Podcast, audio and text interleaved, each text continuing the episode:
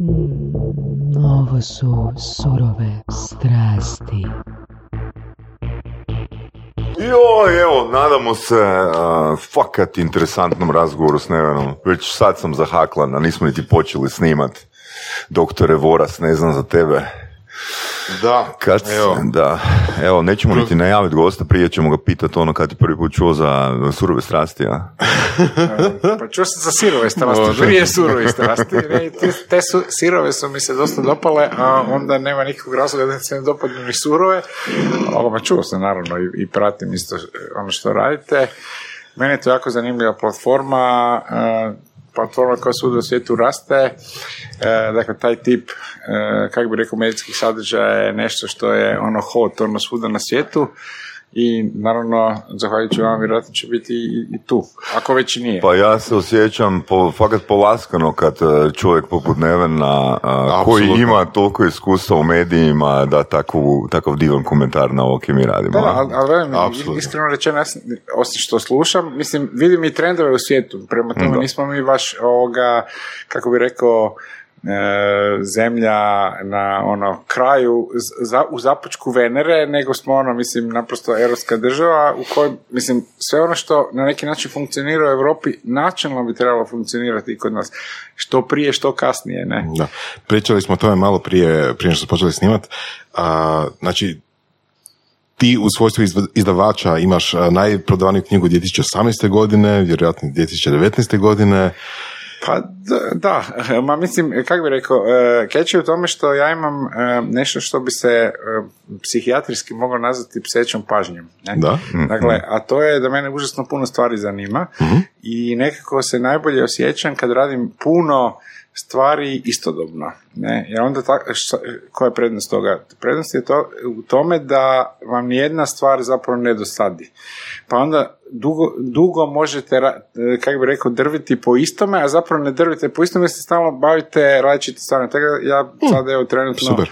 bavim se izdavaštvom, knjiga, imam nešto vlastitih magazina, e, imam bavim se muzikom, bavim se televizijom, bavit ću se, nadam se, uskoro nečim sličnim čime se i vi bavite i tako dalje. I tako to mi onda daje na neki način prostora da mi stalno bude zabavno i da mi nijedan posao ne bude kako bi rekao, tlaka niti posao, jer ima ona glasovita, mislim, vjerojatno ste čuli 150 tisuća puta, ali uvijek je vredi ovoga ponoviti, ako nađete posao koji volite, onda više nećete raditi nijedan dan u životu. Tako da ja imam neki taj zapravo osjećaj da zapravo ne radim ništa, a Znači, ti si zapravo našao deset poslova koje voliš i onda ne radiš Pa, ništa. Dobro, ono što bi možda bio neki zajednički nazivnik su mediji. Dakle, ono, to je nešto što mene zanima. Mislim, ja sam u medijima ono, a skoro već 40 godina, e, bavio sam svim i svačim, prošao sam sve kako bi rekao, platforme i radio, i televiziju, i e, print i tako dalje. E, ne znam, ono što je recimo zanimljivo za ono možda ljude koji me ne znaju, godinama sam radio Briljantin na HTV-u, mislim da sam napravio jedno sto i nešto Nice. emisija. Nice. E, 23 godine sam ovoga uređivao OK e, tineđerski magazin. Za onaj koji također ne zna, a dosta je zanimljiva ta, ta priča, OK je najtiražniji hrvatski mjesečnik zadnjih, zadnjih 20 godina. Dakle, u proteklih 20 godina nijedan magazin u Hrvatskoj mu nije mogao doći ni blizu, ni na pola naklade. A mislim, zašto, zašto je to uh, fan i fora? Zato što je OK namijenjen tineđerima i to gotovo pritincima, ne? dakle za Da. koje se e, smatra da su ono apsolutno digitalni, da su ono digi- digital natives, da oni nemaju ništa sa kioscima i tako dalje, međutim mi smo dakle u ovih e, 23 To je godine... fakat fascinantno. Da, to je, ali mi prvi put smo spomenuli Nevena na podcastu kad je došao Krešo Radišić, na?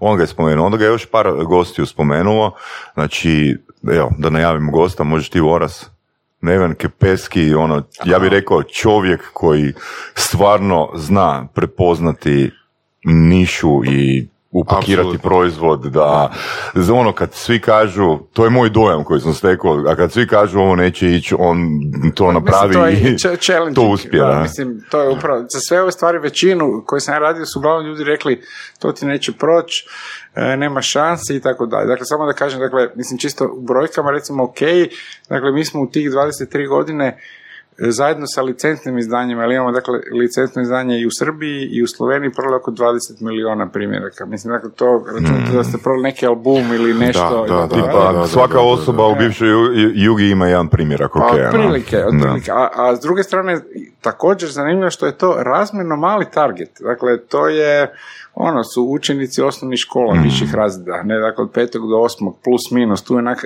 ono što smo isto e, skužili radeći godinama taj posao, da se recimo svake tri do četiri godine taj entry level, dakle taj ulazna dobna skupina koja počne čitati ok se ma- malo smanji. Da. Dakle, da, ona, da sve ranije ranije, da, da, da sve ranije i ranije e, postaju, kako bi rekao, čitatelji ok ali naravno isto tako i sve ranije i prestaju biti čitatelji ok Mhm. Jeste razmišljali zašto? Je li to ono kokoš jaje? Da li je to zbog sadržaja ili ne, je sve više naravno, prilagođen? Naravno, naravno, naravno. Dakle, pa ne, mislim, e, e, mnogi su se obično kad se bave tom nekom e, publikom, dakle, adolescentskom i u magazinima i na televiziji, tako dalje, da se to ljudi bave, bavili se time kao nekom početnom točkom u svojim karijerama i tako dalje. Ne? I, I nikad nisu, čini mi se, to je možda globalni dom, ali možda nije ni daleko od istine, nikad nisu se ozbiljno bavili tom populacijom, tom publikom i tako dalje. Ne? A ja sam se neko, ono, igram stjecajem razno raznih okolnosti, na neki način mogli bi se reći specijalizirao za to, gdje se sad time ozbiljno bavio. Otprilike, ha, mislim, onda mi ljudi kažu, pa imaš još dosta godina, pa kako se ti, te tinejdžeri još uvijek zanimaju i tako dalje, onda ja imam jedan odgovor, pa i Walt Disney je crtao šilju cijeli život, ali Disney kao medijska kompanija danas je e, Da. najveća medijska kompanija na svijetu i sa najvećim produkcijama, najskupljim produkcijama i tako dalje. Dakle, toliko o tome da to nije, kako bi rekao, nešto s čime bi se čovjek trebao baviti cijeli život. I niko, ne znam, ne spočitava, na primjer, ne znam, pedijatrima, što se bave dječjom Dobro, da, medicinom, naravno, tako dalje. da, da. Ali Tako. kako, recimo, kako je zadržao svježinu? Kako je ok zadržao Pa, svježinu? a mi, dakle, mi smo prvo svakako pratili e, što ta publika traži, šta ta publika hoće i tako dalje. Na koji Dakle, način? Da. E, dakle, prvo, e, mi smo, dakle, vjerojatno smo bili prvi koji smo imali ozbiljan Facebook e, uopće u Hrvatskoj. Dakle, mi smo u jednom trenutku dok nas nije Facebook potkačio sa onom e, glasovitom, ono, da moraš imati pravo ime, tako dalje, imali preko 500 tisuća followera prije 7-8 godina, 9.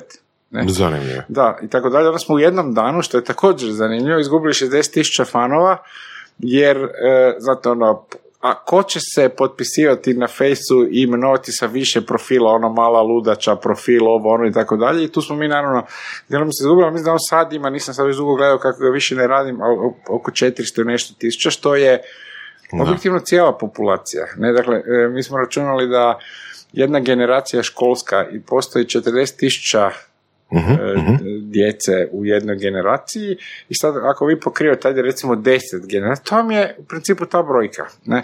Dakle, svi. Ne? E, tako da smo se dakle bavili time, imali smo nekoliko naših internih fora kao otprilike kao što i Coca-Cola ima recimo, ja ću vam reći banalno mi smo vrlo brzo uočili da su klinci ideološki jako podijeljeni. Dakle, A da?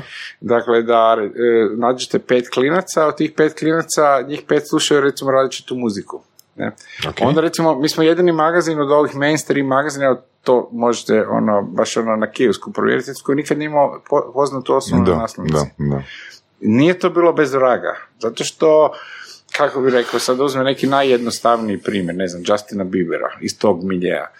Koliko, Just, sve velike zvijezde, koliko imaju fanova, toliko imaju hejtera. Da, da, I sad da, vi da, da, da, da, ne znam, Justina Biebera na naslovnicu, Da. svi koji ga ne vole, Da, da, da. da. e, neće to kupiti, za ono, pogotovo što su klinci još po defaultu, e, kako bi ja rekao, jako i vole, ali jako i ne vole. Da ne nekako, kažem, da. da, da, i Da. onda ako je neko koga ono izrazito ne vole na neće to kupiti. Dakle, mi smo uvijek stavljali Wow. Curu iz našeg miljeja, djev, djevojku, djevojčicu iz, iz, ono, iz srednjih škola, osnovnih škola u Hrvatskoj. Dakle, recimo, samo jedan od ti, tisuću Da. primjera e, gdje smo mi tražili naš neki prostor. Ne? Ok, a, znači u tom, ono što mene interesira je kako funkcionira tvoj proces donošenja odluka, znači da će to biti nepoznata osoba umjesto nekoga koja je jak... Dakle, to je kad govorimo o okeju. Dakle, to, i to je, recimo, to je jedna od, od stavke. Onda, recimo, jedna od jako zanimljivih stvari koje je mene iznenadila, a vjerojatno će iznenaditi i vas. E, posteri ne izlaze iz mode. Dakle, e, e, a s druge strane su posteri jedini medijski sadržaj koji vi ne možete nikako čapnuti digitalno. Dakle, vi možete znati sami doći do e, bilo kojeg filma, do bilo koje muzike i tako dalje, možete ga si skinuti i tako dalje. Međutim, do high resolution fotke vrlo teško ćete doći, a čak i kad je nekako, ako i dođete, ako iskinete, imat ćete ono problema da isprintate i tako dalje. Dakle, samo hoću reći, par tih malih taka o, o kojima zapravo nitko nije ozbiljno razmišljao i tako dalje, dakle, a baveći se medijima, vam onda dodate takvu naslovnicu, naravno pazite, pratite trendove, gledate, osluškujete. Mi smo pr- čitali svako pismo, dakle, nijednog čitatelja nismo doživljavali kao nama, kako bi rekao, iako smo mi dobno u svakom segmentu nismo iz tog miljeja, što je na kraju se također pokazala kao prednost, jer ja nisam tineđer. I ja se svako jutro dok sam to radio morao sam se na neki način fine tunirati na tu frekvenciju koja meni nije prirodna. Dakle, o, ja ne prirodno ne radim na toj voltaži ili ne znam kako bismo rekli. Da, da. Dakle, svaki dan sam morao sebe jako dobro nabežati i cijeli tim koji je to naravno radio.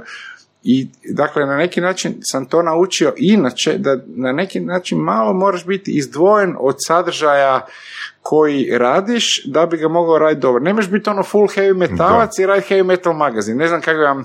Bi možda dobra rekao. analogija tome e, tipa Daniel Day-Lewis i Jim Carrey u filmu e, Man on the Moon. Da, ima nešto u tome, da, Da. da, da, da, da, da, Ono, da, da, da. znači, Tako da isto imate jedan, dakle jeste naravno jako umočeni u to jer se time bavite, s druge strane imate stalno jednu distancu od toga Da. i onda možete imati malo taj helikopterski pogled na cijelu tu, kako bi rekao, zbivanje, niste onako zagriženi fan, ne, ne znam kako vam to rekao, nego ste malo Jel- dublje miš... Je li ta razlika taj možda smisao za biznis ili... Pa naravno, mislim, onda to vas... Jel ako je neko metalac, ono baš kao metalac i to mu neko identitet, jel, možda mu nije identitet isto tako i biznis. Pa, vi, pa upravo to, dakle, dakle, e, meni se činilo da, da je to povezano, dakle da se, da se u našem slučaju neko dobro to poklopilo, da smo mi, dakle, bili, kako bi rekao, mi smo bili ko redakcija fundamentalistički postavljeni, dakle, ja mislim da ljudi koji rade posao, dakle, ne govorim da mora biti zagriženi metalac, da mora biti zagriženi igrač u poslu kojim se bavi,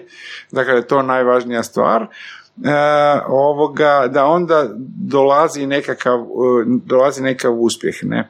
I onda se na, naprosto pattern počeo ponavljati meni u različitim projektima, ne. U principu to je bio neka osnova i onda se recimo, meni se desilo u jednom trenutku, možda ćete se začuditi, a upravo to da se vratim na ovu pseću pažnju. Dakle, mislim da sam bila 2003. ili 2004. možda i ranije, ali dakle, u isto vrijeme, Sad će zvučati kao samohvala, ali ne znam kako bi drugčije objasniti. objasniti. Dakle, ja sam isto vrijeme bio glavni urednik Okea, izvršni urednik Globusa, urednik em, zabavnika, to vam je ne, bio ne, prilog nedjeljom u jutarnjem listu 16 stranica svake nedjelje, i to smo radili 11 godina svake nedjelje. Radio sam Briljantin na televiziji i Pljesak Molin na televiziji. Dakle, to je bio package ono tjedni i onda u jednom Nice. trenutku i tako recimo 3-4 godine. Bez ono u jednom ono, ali u principu nije to bilo toliko komplicirano, zapravo pattern je bio sličan, samo su medijske platforme e, i publike bile različite, ali u principu i onda se tako može, e, to sam naravno i sad e, baveći se kao, ajde uvjetno rečeno, samostalni poduzetnik, gdje sam isto probao napraviti jednu foru, a to je da nemam, da imam takozvanu cloud kompaniju, a to je da nemam ništa od kompanije, dakle moram imati adresu zbog porezne uprave i tako dalje, u principu se moja kompanija sastoji od mene i mog ruksaka, dakle nema ono nothing, ovoga, ali, imamo, ali imamo samo jednu stvar, a to su proizvodi. U tom smislu ja mogu raditi jako široko i onda isto dobro, evo sad radim, ne znam, bavim se izdavanjem knjiga, bavim se izdavanjem časopisa, bavim se, e, pok- pokušavam nešto u radijskom biznisu ovoga pokrenuti, bavim se televizijom i tako dalje. Potpuno je, dakle, model, modelski je to isto i onda svi me ljudi pitaju kako to stigneš tako dalje, onda kad još na to, dakle na taj pattern koji sam nadam se objasnio, još kad dodate tu Da. takozvanu pseću pažnju da je mene to stvarno naravno i zanima. Meni, meni to ništa nije dosadno, ja nemam osjećaj ono da, kako bi rekao, idem na posao svaki dan, pa onda sad će me neki šef maltretirati i ne znam, i morat ću objašnjavati tražiti odobrenje za ovo i za ono. Slijedim neki svoj instinkt i ono za sada me nije iznevjerio. Sad naravno, mislim, Znači, nikad do sad nisi imao projekt koji je bio neuspješan. A ima, ne, ne, ne, ne, ne, imao sam, imao sam, ali recimo, nikad oni nisu bili ono strateški bitni, u smislu, e, ne znam, ima se sad bilo nekih ekstenzija OK-a, e, recimo koje meni nisu zaživjele, ne znam, ja sam recimo htio raditi e, nešto što se zvao OK Mystery, a to je dakle da budu unutra Dakle, za sve one koji vole fantasy, koji vole horore i tako dalje, dakle, jedan magazin tog tipa i mislio se da za to postoji publika, jer rubrika u OK-u jedna koja se zove Strava i užas, gdje sami klinci pišu svoje horror priče i nevjerojatna je ta veza između tineđera i horora i kao što ste prijatelji, uglavnom svi horori su for teens Da, da, da. zapravo, ne? Ovog onda sam mislio da recimo ima prostora i za magazin tog tipa. Ja, ne, on nam nije sad ono zaživio, ne znam, bog zna kako. Dobro, ne mogu procijeniti da je to pitanje zašto kompanija u kojoj sam radio tad nije to na neki način ono dovoljno prepoznao i tako dalje, a već je i print kao industrija na neki način je bio u silaznoj putanji i možda ono naprosto nije koncept uspješno došao do, do ljudi i tako da recimo to, to smatram nekom vrstom ono faila Da. Kad radiš tako veći skup projekata, a, kako onda dođeš do odluke da kreneš još jedan? Ono, krenuo si, na primjer, Pa OK, pa Briljantin.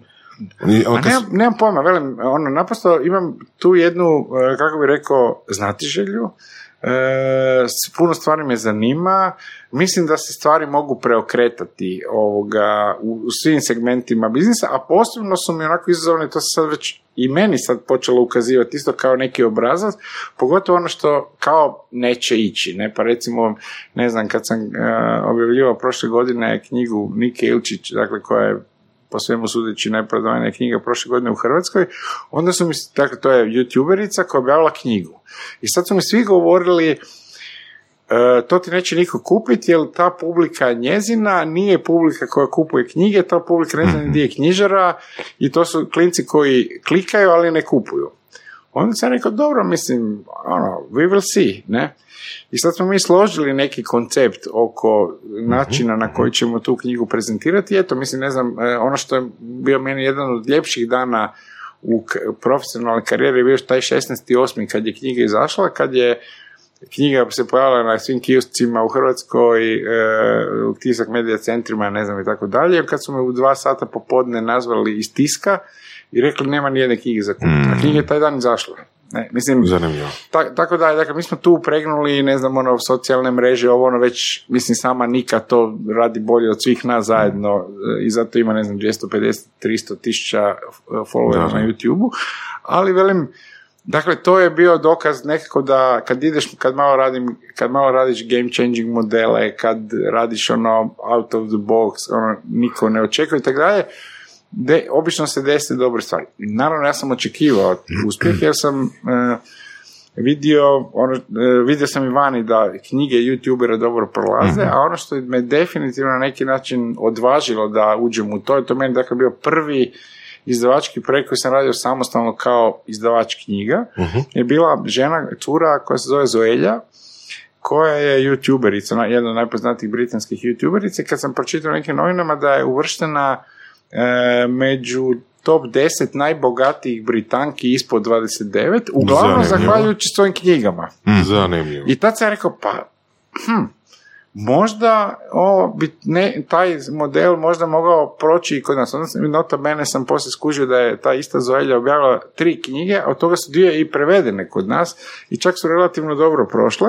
Ali tako, i onda se meni tu otvorio jedan potpuno novi prostor, zašto bih ja sad bio jed- još jedan izdavač knjiga. Da. Mislim, dakle, onda moram donijeti neki sadržaj, neki kontent, neki koncept koji je drugčiji od ovih, ono, ako imamo sto izdavača, šta će nam stoji, stoji prvi, ne? I to se pokazalo kao dobro, vr- e, onda sam nekako skužio da za svaku knjigu koju radim, dakle, moram smišljati autentični koncept prezentacije i tako da. Dakle, sad su svi misle da ću ja postati izdavač knjiga youtubera, i sad da ću sad naći nekog sljedećeg koji će, ko, ću, međutim sam okrenuo pilu nao, potpuno naopako i sljedeće knjige koje sam objavio, dakle imali živote prije smrti dr. Roberta Tore, dakle ozbiljna filozofska knjiga koja se ono opire svim, kako bi rekao, izdavačkim zasadama. Trenutno to nije knjiga koju vi možete pročitati, koju, za koju kažete ono, joj, nisam spao cijelu noć, jer nisam, ono, čitao sam je ono bez prekida, da pače, to je jedna teška, vrlo teško prohodna knjiga koju možete konzumirati u vrlo malim dozama, tako dalje, međutim, to je ta knjiga trenutno najprodavanija Da. knjiga u zemlji. Ima naravno isto i svoje razloge ovoga zašto, ali smo radili potpuno drugačiji koncept prezentacije od, u odnosu na Niku. I vjerojatno treća će biti na neki način sasvim sedamnesta. Što bi onda ti rekao, recimo, znam da je možda teško definirati u jednoj rečenici, ali tko je Neven? Znači, jesi biznismen, jesi prezenter, jesi strateg? Pa ne, ne, Jesi- pojma, ja, ono, Mm. ja, sam- velim, ja sam ono, kako bi rekao, ja mislim da sam ja ono me- medijski bauštelac, ono, mislim, naprosto mene to zanima, meni su sva, nijedan medij nije mi stran, e, sve mi je to fora, mi, ono, uspje, zahvaljujući OK-u, dakle, to je jedna od velikih prednosti, dakle, radeći tolike godine e, taj neka, baveći se nekim tineđerskim svijetom, to vam ipak mentalno vas ono malo čini klincem, dakle u glavi. Dakle, iako više niste klinac, a klinci jesu ono znatiželjni, sve im je fora, sve ih može fascinirati i tako dalje. I onda kad se to spoji valjda sa nekim tim poslu, ono, mislim, ja ne moram biti samo ono samo za igre ni tineđer, dakle, moram Da. ono, imati i za kruh i mlijeko, onda kad se to spoji u neki package, onda to ovoga rezultira ovim što rezultira. Znači, rekao bi da je OK najviše doprinio tvojoj mapi razumijevanja A, kak stvari Ok, ovdje mogu funkcionirati. briljantin, dakle, to je Ok. na neki način, ta, ja sam, dakle, Dakle, nemojte zaboraviti da je Briljantin, Mhm. ja mislim da je prestao se emitirati 2017. ili 18. a počeo je 1994. Mhm. Dakle, on je bio, Da. ja sam ga radio recimo do 2000. otprilike, e, ili ono, tako dalje, da mi stvarno dosadilo ovoga, tako dalje ili 2005. više ne sjećam, nije ni bitno. Uglavnom, i napravio sam jedno 200 komada. E, nekako je to bio po- početak ono vezan za tineđere, onda se meni neko taj svijet e, svidio i ja sam bio u tim formativnim godinama kad sam počeo, kad završio faks, magistrirao sam i onda sam sad mislio da li ću sad, ono, magistrirao sam književnost, ono, da li ću sad ono provesti cijeli život u sveučilišnoj biblioteci, baveći se piscima i dijelima koje možda nikog ne zanimaju, ono, od prije pet stoljeća, tako da ću se baviti nečim ono što mi nekako priroda nalaže. I onda sam nekako odlučio ono, se baviti s time i onda stjecajem okolnosti je krenulo prema tin- tineđerskom svijetu, jer recimo kod Što znači stjecaju okolnosti? Evo, recimo, Jel- prvo, jesi- da, ja sam znao da se želim baviti medijima, međutim, Ok. dakle, te de, de, 1994. Šta, šta je bilo na sceni? Na sceni je bio Globus, koji je pokrivao e, opću publiku, načelno mušku. I bila je Gloria, koja je pokrila žene. E, I sad, dakle, upravo govoreći o tome da već sad već stoji prvi izdavač, i tako dalje, on sam rekao, ok, imamo opću publiku, imamo žene, to, su, to je neko pokrio. Pa ostali su nam klinci, ajmo to. Ne, dakle, nećemo raditi ono što bi rekao Vojko Vrućina, fast food pored fast fooda, e, nego ćemo raditi nešto drugo. Ne? I onda u tom se, dakle, to se otvorilo kao neka prilika, onda sam rekao, pa dobro, ja nekog vraga znam, ono, možda o tome. Tad sam čak i predavao u srednjoj školi jedno, jedno vrijeme. Otprilike sam tad pokušao shvatiti te mindsetove koji funkcioniraju po tim glavama dječjim i onda sam rekao, idem ja to probati. I onda sam ono naprosto probao, mislim, prvi broj sam probao 60 tisuća. Prvi broj, ok. Sam, sam jedan komentar, recimo i ja, među ostalom valjda populacijom, kad razmišljam o nekom biznisu, a, ili sam prije tak razmišljao, razmišljam, e gledaj, ovo ide, ovo bi se moglo iskopirati i pozicionirati na drugom mjestu. Što je ono, recimo, tvoj mindset je a, common sense zapravo.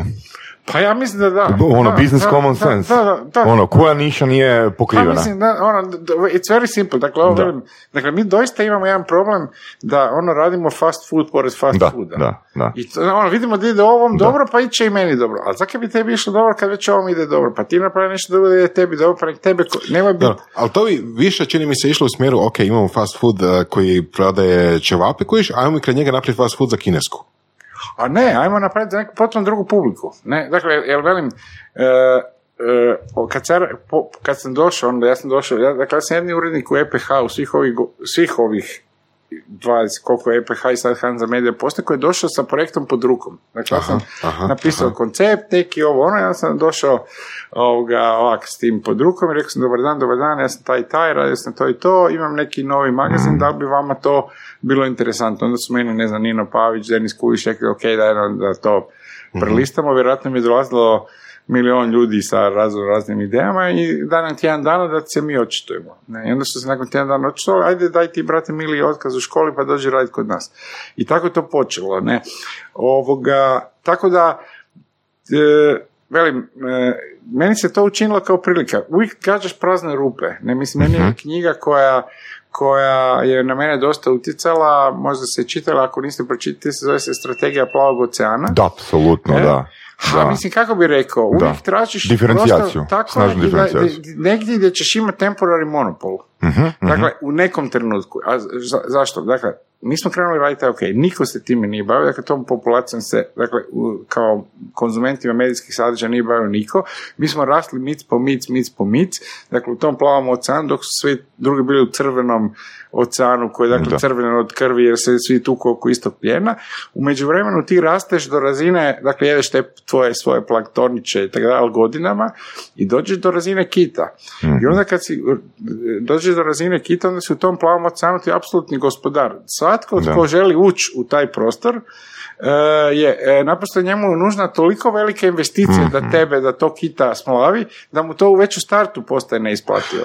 I tu je zapravo, i bilo je pokušaja i Bravo, Njemački je došao u Hrvatsku, nula boda, pa su konkurentske ove velike kompanije pokušale s tim Vinčanskim, ali upravo se desilo to, da smo mi bili već toliko veliki Da. da je, vi, pro- dakle, ono, naprosto jer su te investicije morale biti ono desetero struko veći i u defaultu neisplative. Da, da, da, I tu je naprosto catch. Ali ima još tu jedna bitna stvar koja se razlikuje, recimo, ko- znači nije samo dif- diferencijacija tu u igri, a, odnosno nalazak plavog oceana, nego ti si na temelju stvari koje pričaš i koje znamo o tebi, ti si ekstremno dobar u lansiranju proizvoda. A pa dobro, ja to sam se ja istrenirao. Mislim, to je, na, velim, ja sam, recimo, dakle, kad sam ja krenuo s Facebook, dakle, mislim da sam bio vjerojatno sedmi ili osmi korisnik Facebooka u Hrvatskoj. Ozbiljno? Osmi, Da, ono, ono, prvi, kao što sam vjerojatno drugi korisnik Deezera u Hrvatskoj, ne, i tako dalje. I onda sam ja, ja sam čak došao u našu u firmu, u kompaniju i, i rekao sam je nešto zove Facebook, to će biti velika stvar, sad to naravno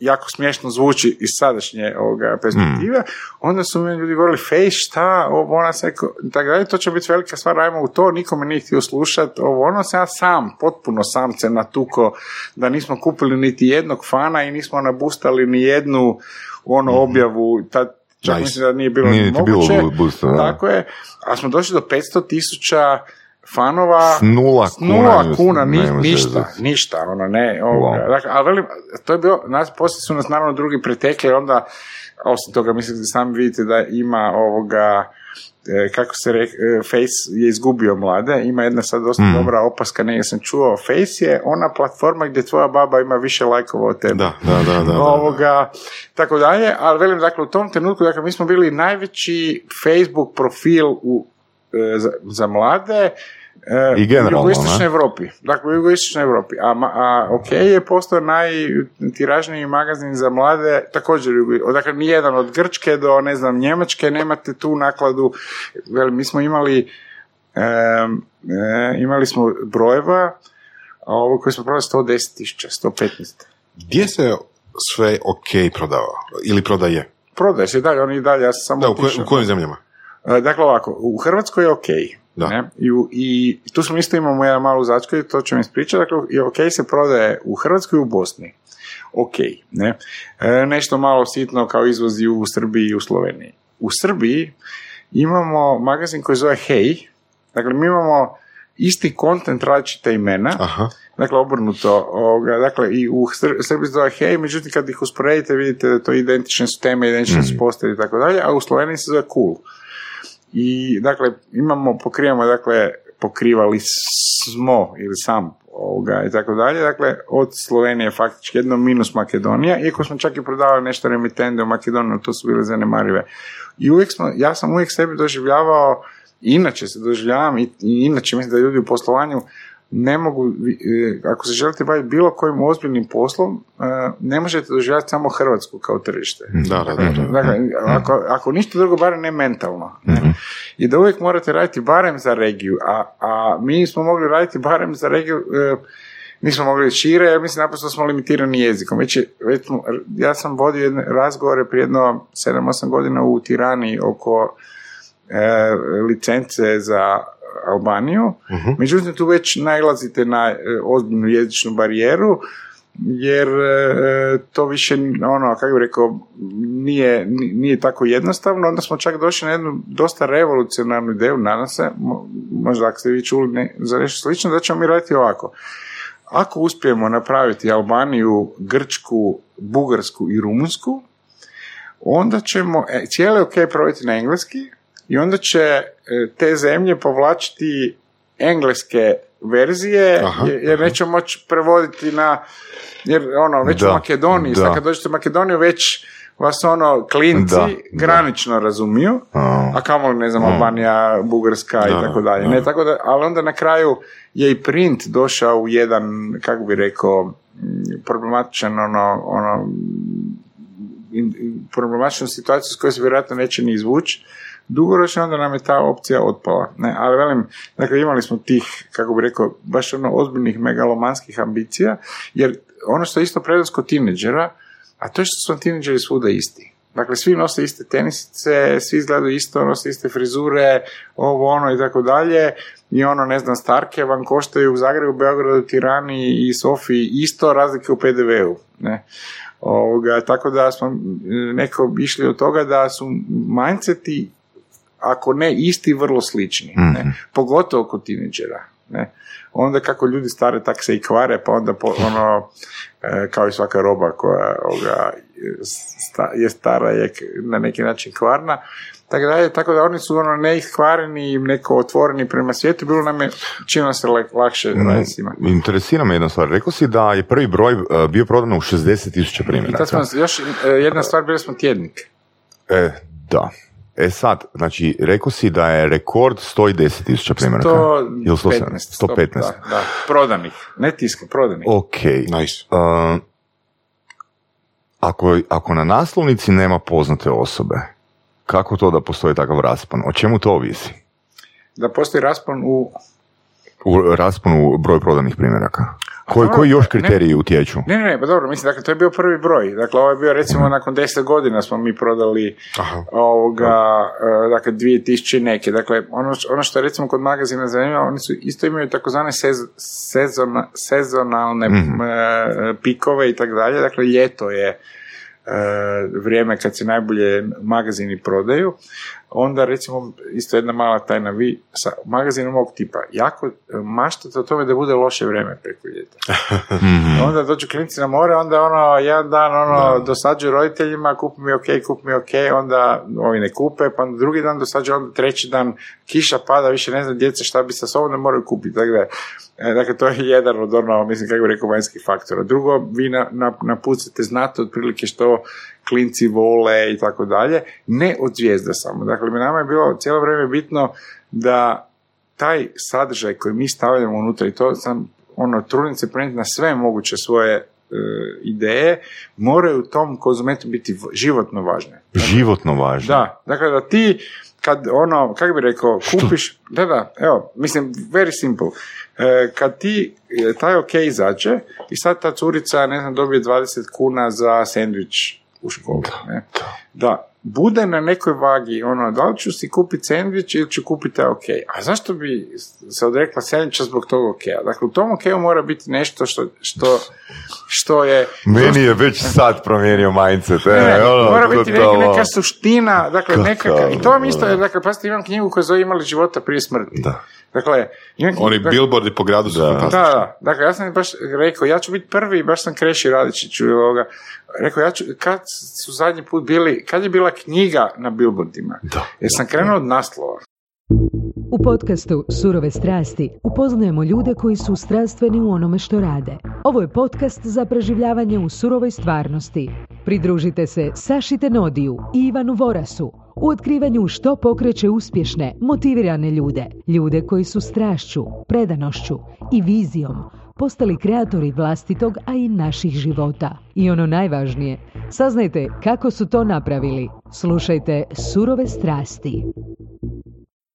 Dakle, tu sam rekao, gledaj, imamo dobar naslov, imamo predbožično vrijeme, ajmo staviti ono, u mraku ljudi stoje na semaforu, kopaju nos, čekaju da su pali zeleno, onako im blješti iz mrklog mraka imali života prije smrti, pa mislim, Dakle, da li to svakog zanima? Da li je to svakom ono suštinsko pitanje? Da li sam živio ili sam životario? Da li sam razmišljao ili sam sanjario? Jer, sam ono uludo pro, prolupao da. svojih 50-60 godina i to je taj moment da ću kupiti sandvič ili ću tako, kupiti tako. knjigu. I to, I to u principu da. na neki način je modifikacija istog, istog modela, ali velim, ali to je samo pitanje e, da naprosto se proba misliti. Dakle, ljudi obično, mi to, naučili smo kao mala zemlja, kao mali narod, ono da mi samo moramo ako nešto vani funkcionira, što, copy, što copy paste, što bolje ili što lošije, ali ono, brate, ajmo razmišljati malo, ajmo vidjeti e, šta, šta je tu suština. Ne, dakle, imam dvije knjige, ali svaka ima različiti koncept. To, to, to vam pokušavam. I sad treći će imati treći. Dakle, za svaku se misli po, nemam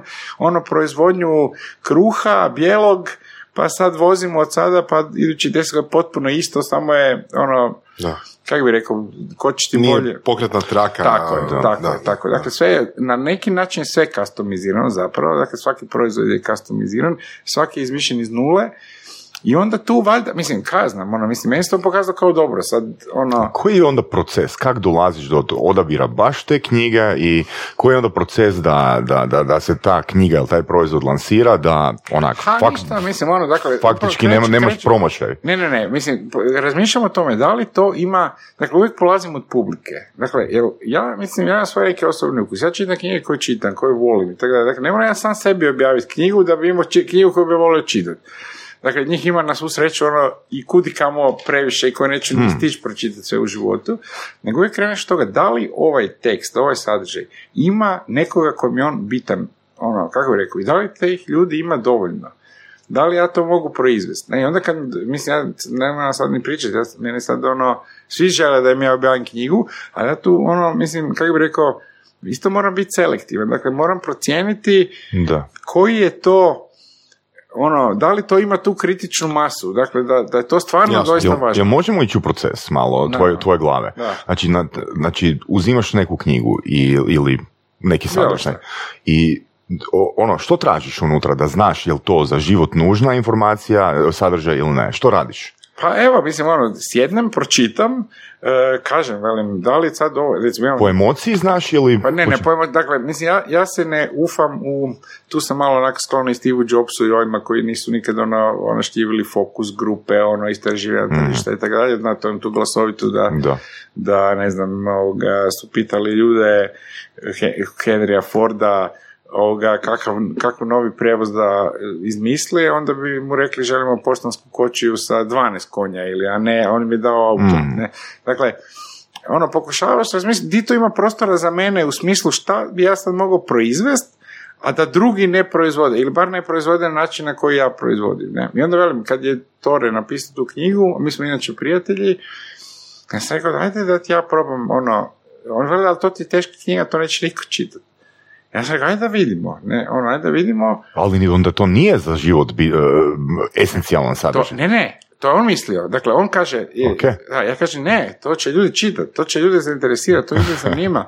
I vidjet ćeš, samo pusti da ja to uzmem pa ćeš vidjeti, samo treba... Znači, bitno je samo, ako sam dobro razumio, bitno je samo isključivo da ti osobno povjeruješ da je to za život esencijalan pa, pa dobro, ja, ja, sam, ja se nadam da je to, mislim, da ja povjerujem da drugi e, ma je to važno. Ne, da, da, da ćeš ti to moći isprezentirati na način. Da, da, ne, i to je važno, ne, ne, ne, to je važno, recimo kad uzmete knjigu tu i kad krenete to čitati, velim, ona je neprohodna, na neki način staromodna, Dakle, ovoga, dakle, ona je napisana kao što su, su nekad pisale knjige teško za usku publiku tako da. Ja sam rekao, sve je to predrasuda. Dakle, temeljna ljudska pitanja koje ti otvaraš su važna, a pritom imamo inflaciju ovog takozvanog fast food self-helpa, gdje ono, znaš, ono, na, otprilike te savjetuju, ako dovoljno budeš želio izrašiti Da. treća noga, kužiš, ono, svaki tvoj cilj je ostvariv ako ga dovoljno sanjaš, mislim,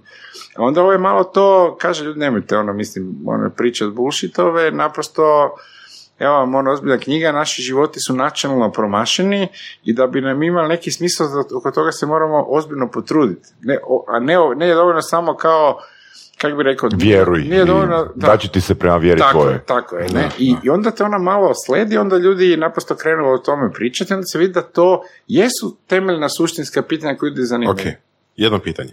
Da, to, da ta knjiga nije imala taj naslov i da taj naslov nije bio na billboardima da ljudi vide kad stoje na semaforu, što bi bilo?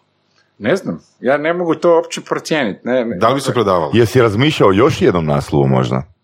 Tipa, Ne znam, pitam, Ne, jesi ne, imao... ne, ne, ja sam, ne, ne, nisam, ne, ne, uopće nije bilo sporno. Dakle, čak je bilo, e, toliko je naslov bi se bio, što bi se rekao, upekao meni, ovoga, da sam rekao, to uopće, mislim, nema, mislim, ne- nema, nema nikakve dvojbe.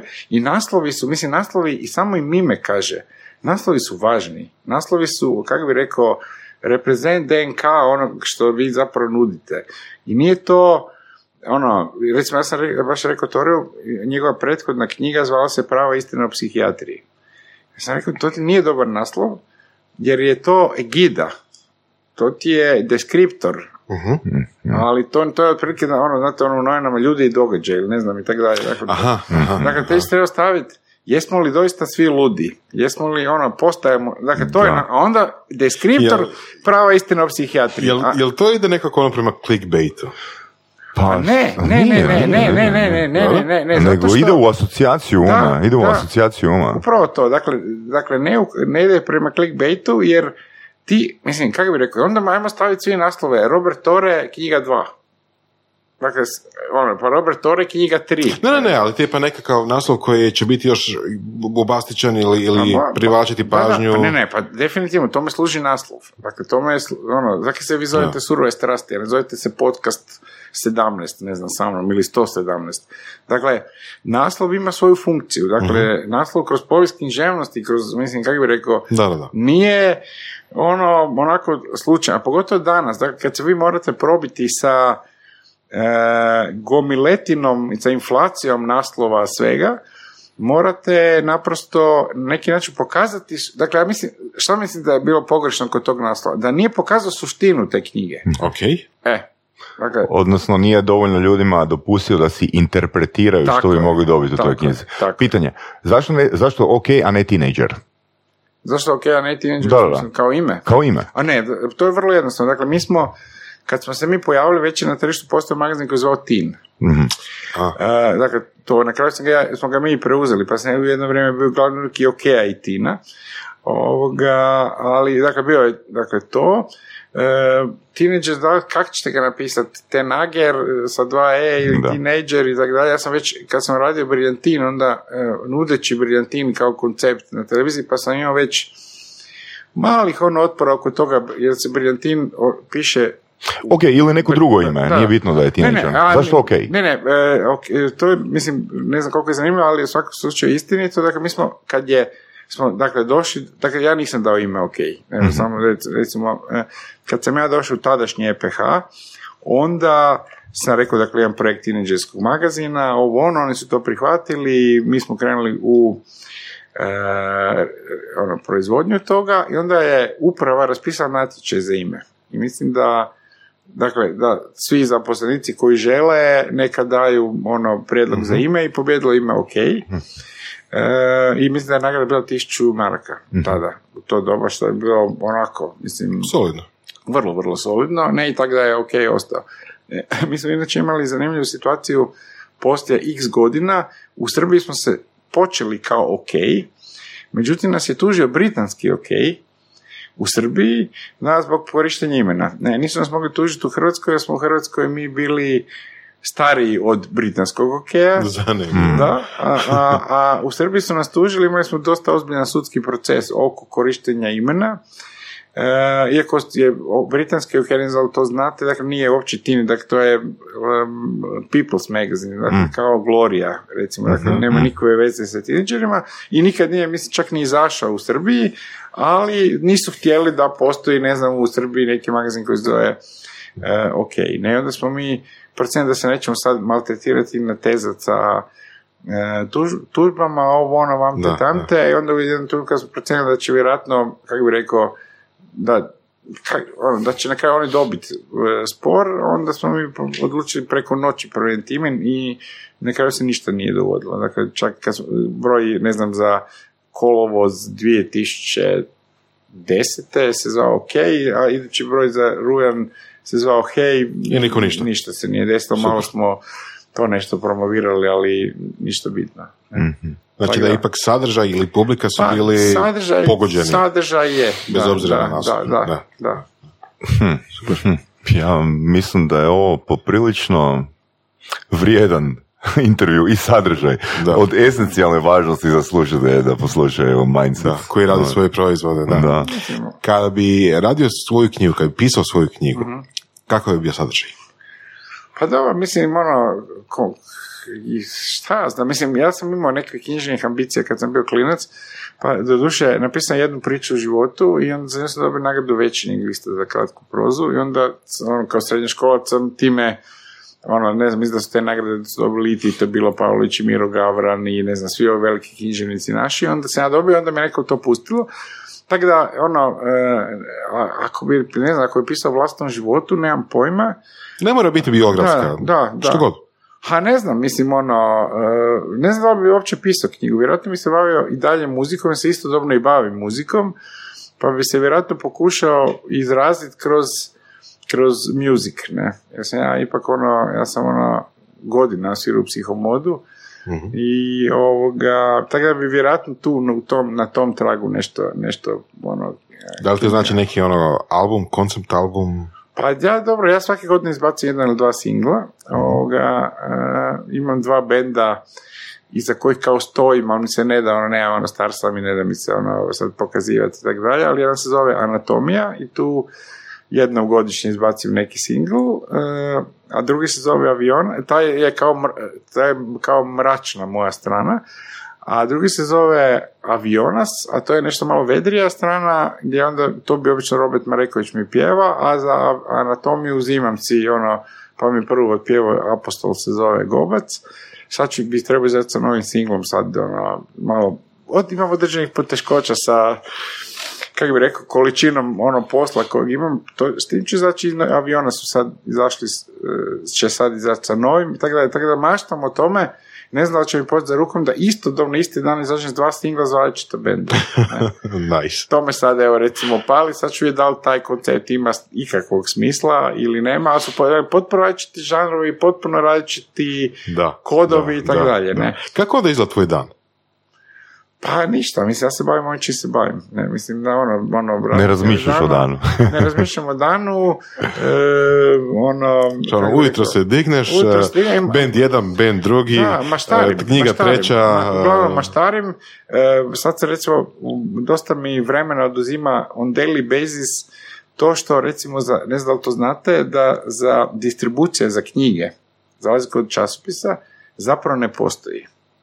I dakle, vi e, morate e, te knjige faktički osobno distribuirati. U knjižare ili... knjižare i tako dalje. Da. I to je ono, kako bi rekao, je- jedan velik dio dana, jer ja, kako ja, ono, ne, ne, ne žalim se, ali dakle, ja, ono, meni dnevno se naruči 100-200 knjiga, te knjige mora na neki način e, sortirati, zapakirati, nalijepiti i onda, ako su van Zagreba, otići na poštu, poslati ono, ne znam, u Čakovec 10 komada u Čekaj, Varaždin. to se radiš ti Da, osobno. Da, osobno, osobno. Je, je, ali Znači- ima, još, bolje- još ima luđa fora. Dobro. Ovo što je Zagreb, imam dva kofera u, u A, autu a, i a. onda na, za Zagreb to punim sam i onda šetam, ono, ono izgledam kao ono, ne znam, ono, čovjek sa dva kofera koji kotrlja po centru grada i nosi, nosi po knjižama. To mi, je, to mi je dosta zanimljivo. Ne, mislim, sad Ok, još- Šta misliš o konceptu delegacije?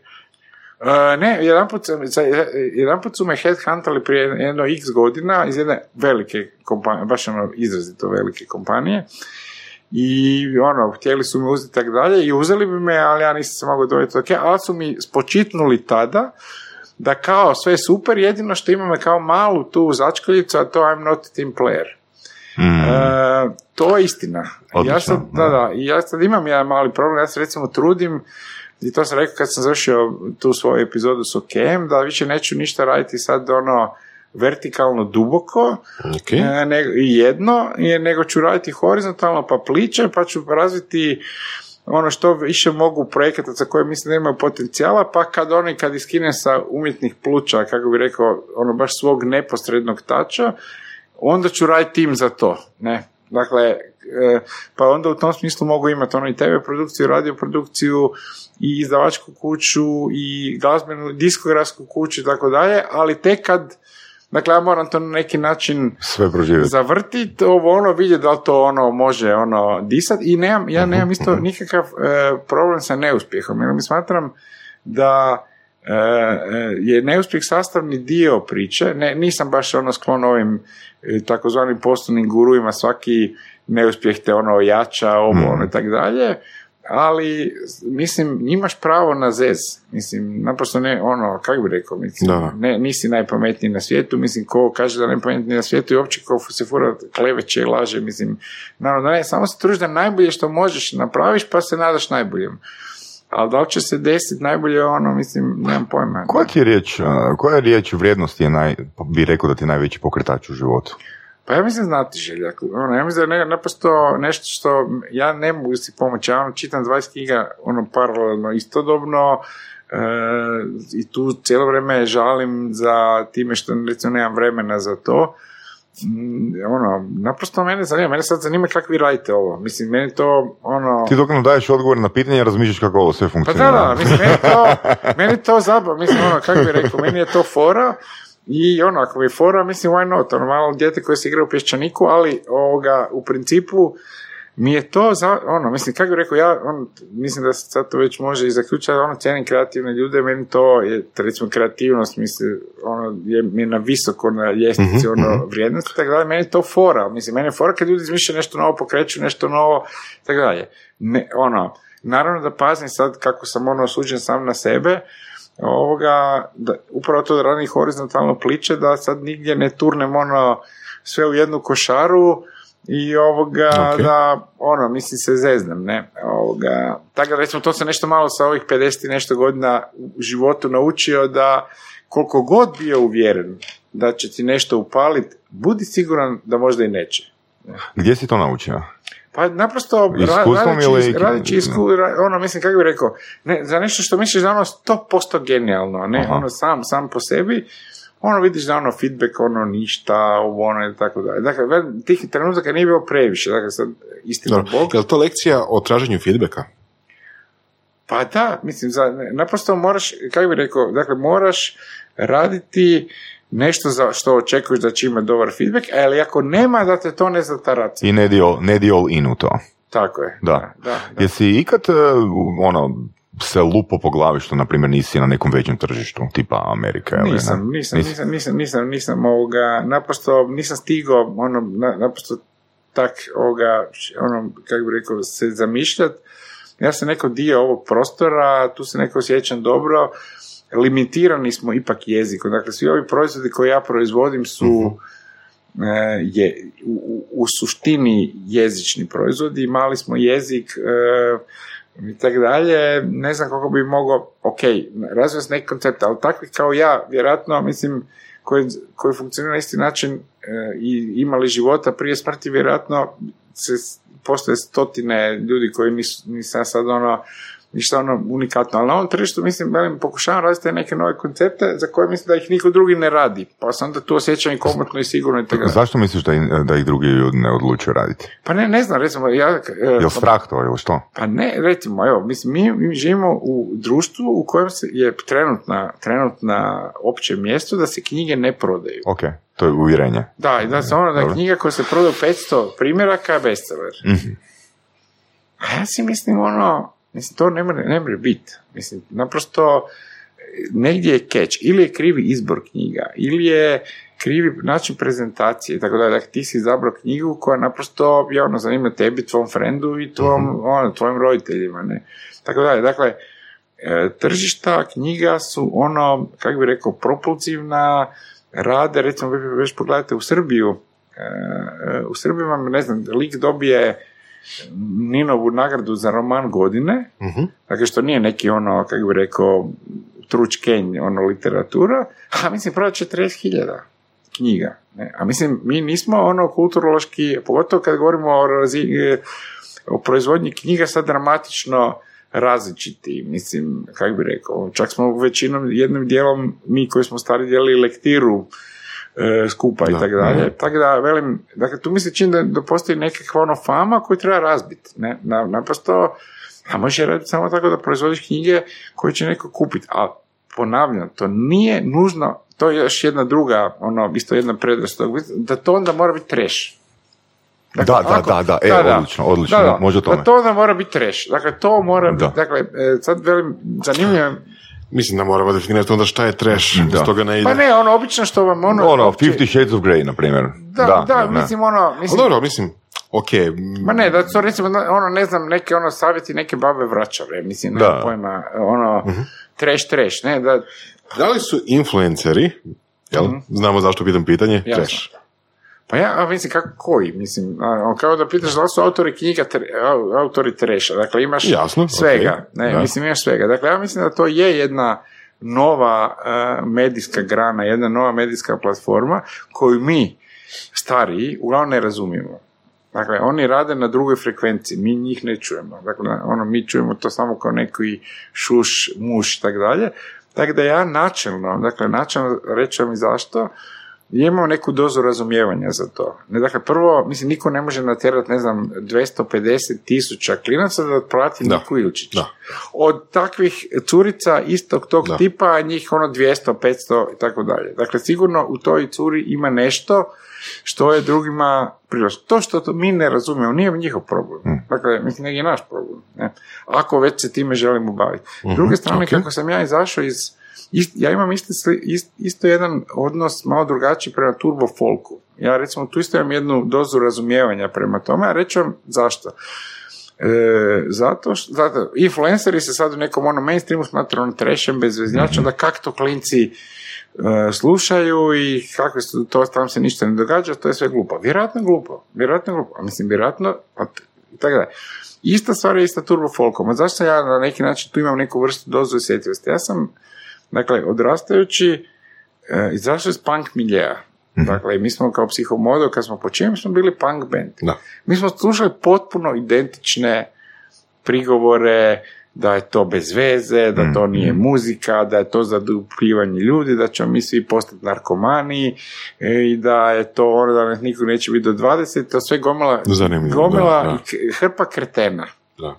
I tako sam ja odrastao u tom jednom e, miljeu. Dakle, sad od te gomile kretena i tako dalje, jedan je guverner Narodne banke, drugi je ugledni psihijatar, treći da, orgobac, mislim, tako da, dakle, to je, mislim, kako bi rekao, dakle, i onda imam neku dozu razumijevanja, čak mislim da mladi imaju neku pravo, imaju pravo na čak i svoj loš ukus i na svoje predrasude i na svoje gluposti i tako dalje, jer to su isto faze u odrastanju, ne, i ovoga, i tako dalje, tako da, e, ja tu, Da, ne- ne, imam ja, velim, tu imam malo, što bi se reklo, izdvojeno mišljenje, isto, Ja bih rekao da imaš ekstremno fleksibilan um. Pa Ono, ne, ne. Kroz, kroz to iskustvo. Pa ne, recimo, recimo, recimo oko turbo folka, ne, dakle, mislim, ono, tu se vode rasprave oko toga, mislim, niko to nije ozbiljno presluša. Dakle, mislim, Da. svi se time, prvo to nije folk. Drugo, svaka ta produkcija, dakle, tih takozvanih, ne znam, balkanskog popa, je ono skuplja od bilo kojeg našeg hit singla. I to ono deseterostruko skuplja. Dakle, uloženo u produkciju, u ovo, ono. Dakle, teme kojima se oni bave, e, su teme koje tu klinčadiju zanimaju, a to su cure, dečki, provod, preljub, ovo ono kao i svakog normalnog tineđera na svijetu. Ja dakle doista ono ne vidim e, mentalno nikakve razlike između Rijane i Seke Aleksić. Dakle, to su identični tekstovi, to, Da. identični stvari A, okidači, okidači za Da, publiku. da. Da, da, a mislim, tekstu, dakle, da. o tome pjevaju suvremene pop zvijezde. Dakle, o tome o čem pjevaju ove tamo, ne. Mhm. ja bi imao nešto protiv da sad mene neko maltretira, da ja moram to slušati od jutra do mraka, da ja ne mogu ništa drugo slušati, tako dalje. Očito se klinci na neki način u tome pronalaze, ništa dramatično se ne bude desilo, kao došlo, prošlo i tako dalje, Mm, ali ima to, niko nije, kako bi rekao, svi se na tim skandaliziraju, a nitko nije probao otići dublje osim što se skandalizira.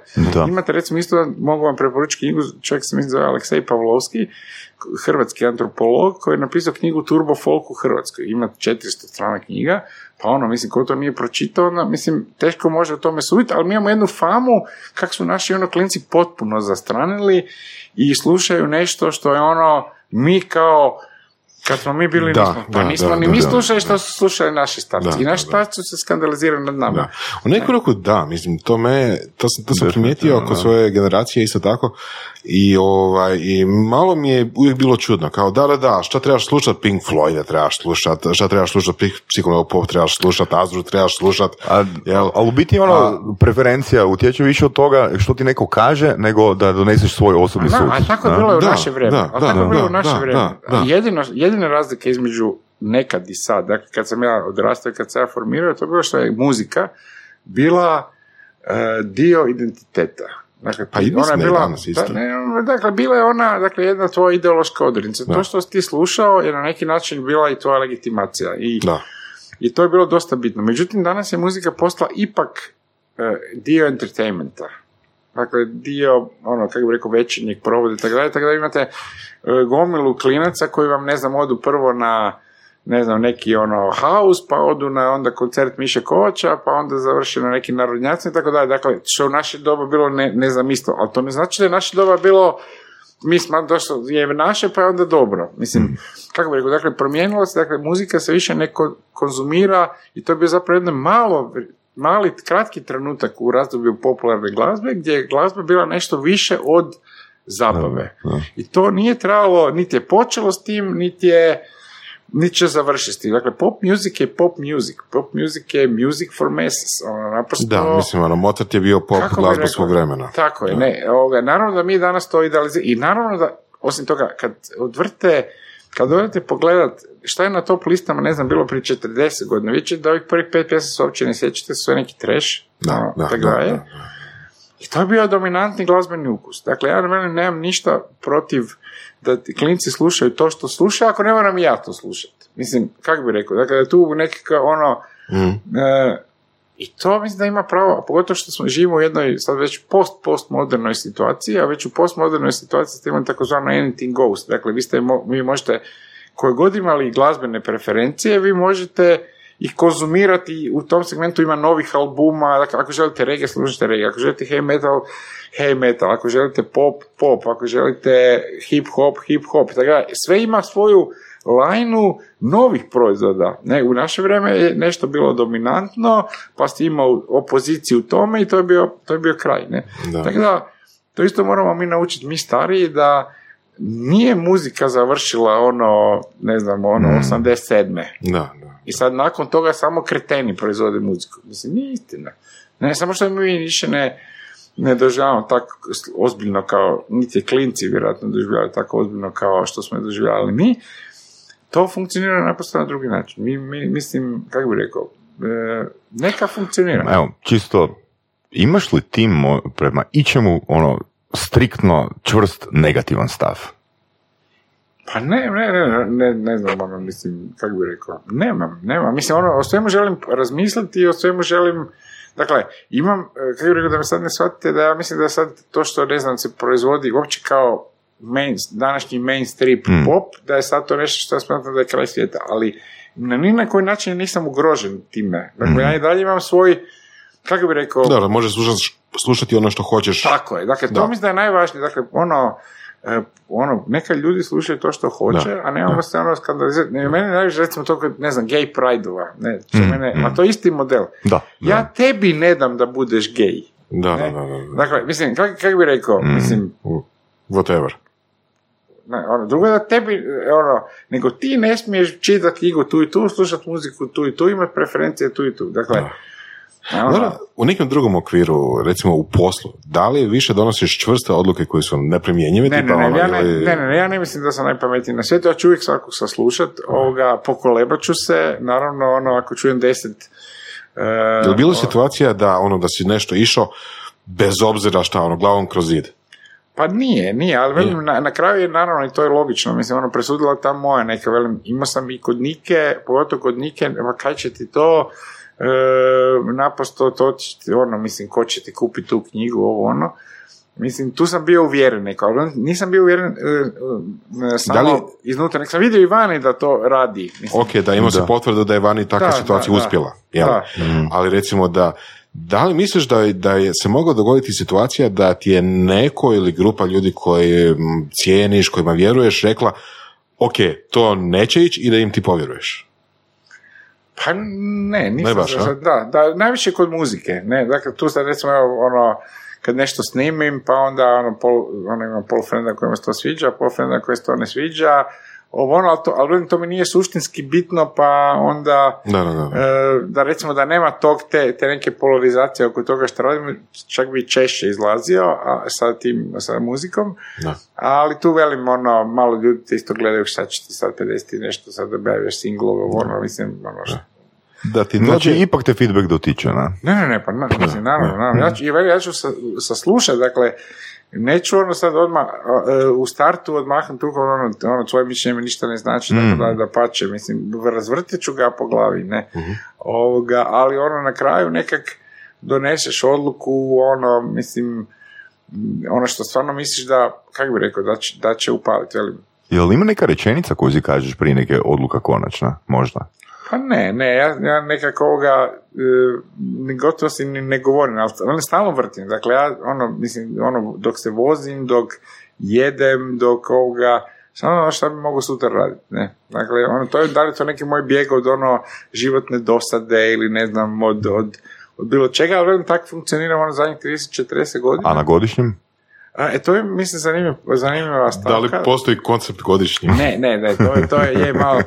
Ja mislim da ukupno, dakle, dok sam bio u Hanza Medi, dakle, vi, ono, forme radi, morate napisati ono da ste na godišnjem, ono, Da, da. tako dalje. Ja mislim da ukupno, ako sam bio 30 dana od tih e, 20 i nešto godina u- na godišnjem sumnjam, a da sam bio više od pet, u, u sedam u paketu, nisam bio nikad. Ali ne, ja ne, nemam taj, ne znam kako sam rekao, e, nemam taj uopće kulturu godišnjeg u smislu šta sad, ono, sad sam radio, pa sad sam došao na more, pa sad onda gledam, ono, pa nebo je plavo, to mi je 5 sekundi zanimljivo, e, i more je također plavo, to je idućih 5 sekundi, sunce je žuto, to je 2 sekunde, to je 12 sekundi, šta ćemo sad?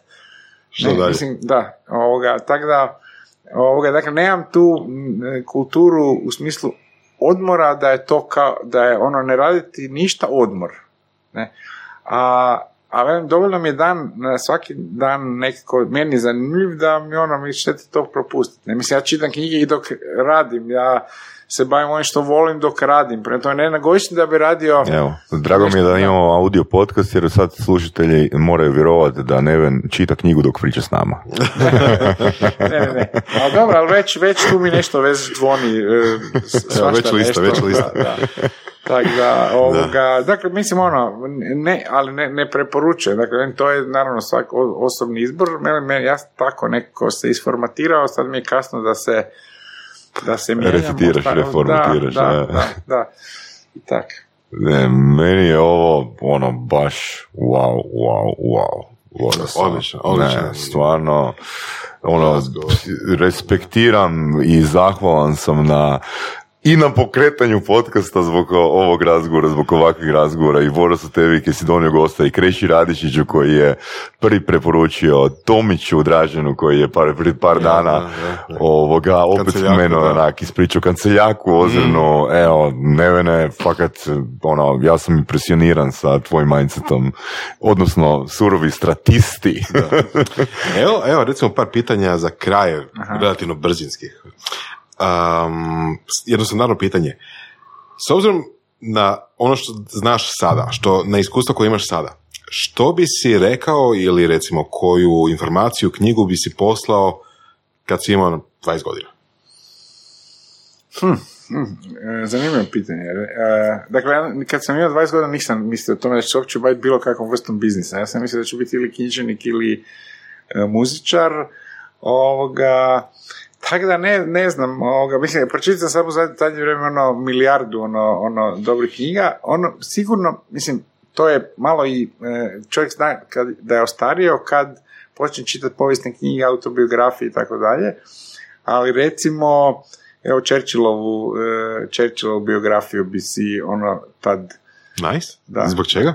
a ne znam, mislim, to mi, zanimljiv mi je taj lik, ono, mislim, e, dobio je Nobelovu nagradu za književnost, mislim, ono, kako bi rekao, tvrdi se da nije baš sve sam napisao, ali dobro, o tom potom, dakle, dobio je, ja mislim, dakle, upravljao je Velikom Britanijom u onim ključnim trenucima, dakle, e, s druge strane, izgubio Jel- izbore, autom, o, čim, čim su Englezi procijenili da je, kako bi rekao, opasnost minula, odmah su ga smijenili, tako da, tako da, mislim, zanimljiva mi, jako mi je zanimljiva ta biografija, inspirativna mi je, i recimo da sam da sam mlađi, recimo to bi čitao, dakle, inače bi preporučio mladima, dakle, da čitaju e, biografije ako im se to da, a pretpostavljam da ono, meni bi se definitivno dalo, dakle, velikih ljudi, ne? Dakle, Mm. dakle, to je ono, puno bolje nego da čitaju tipa e, self-help e, ove, mislim, kako bi rekao, iz supermarketa knjige, ne znam, ovoga, b- brzinske, ne.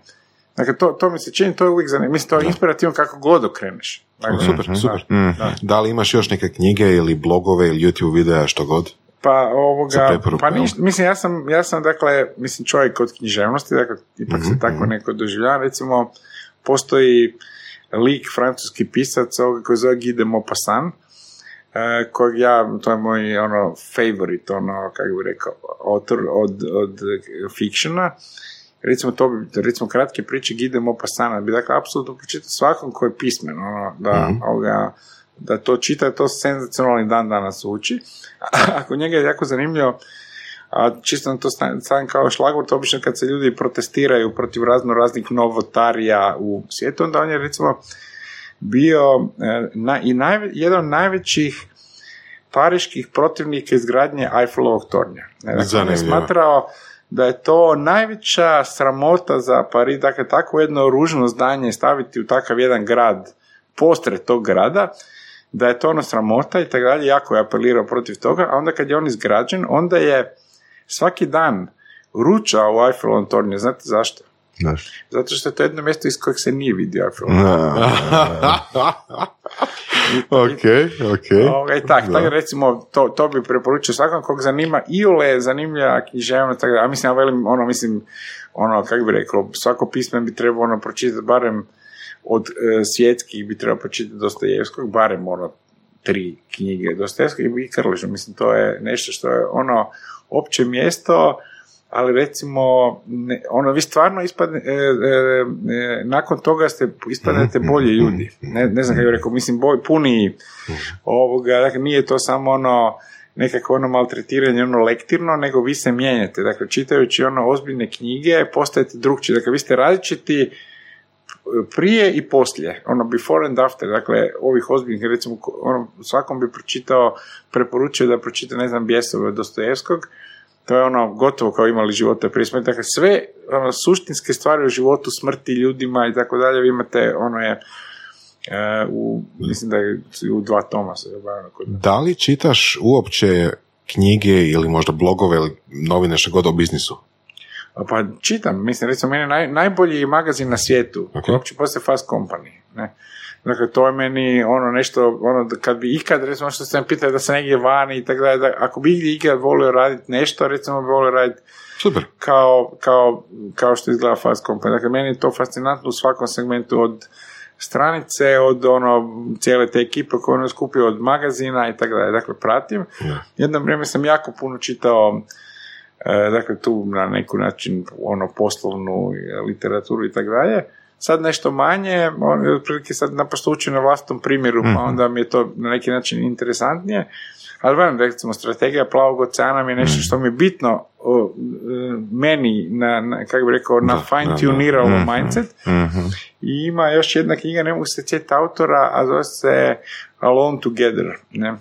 dakle, koja ono naprosto govori o, mod- o modernom društvu u kojem smo zapravo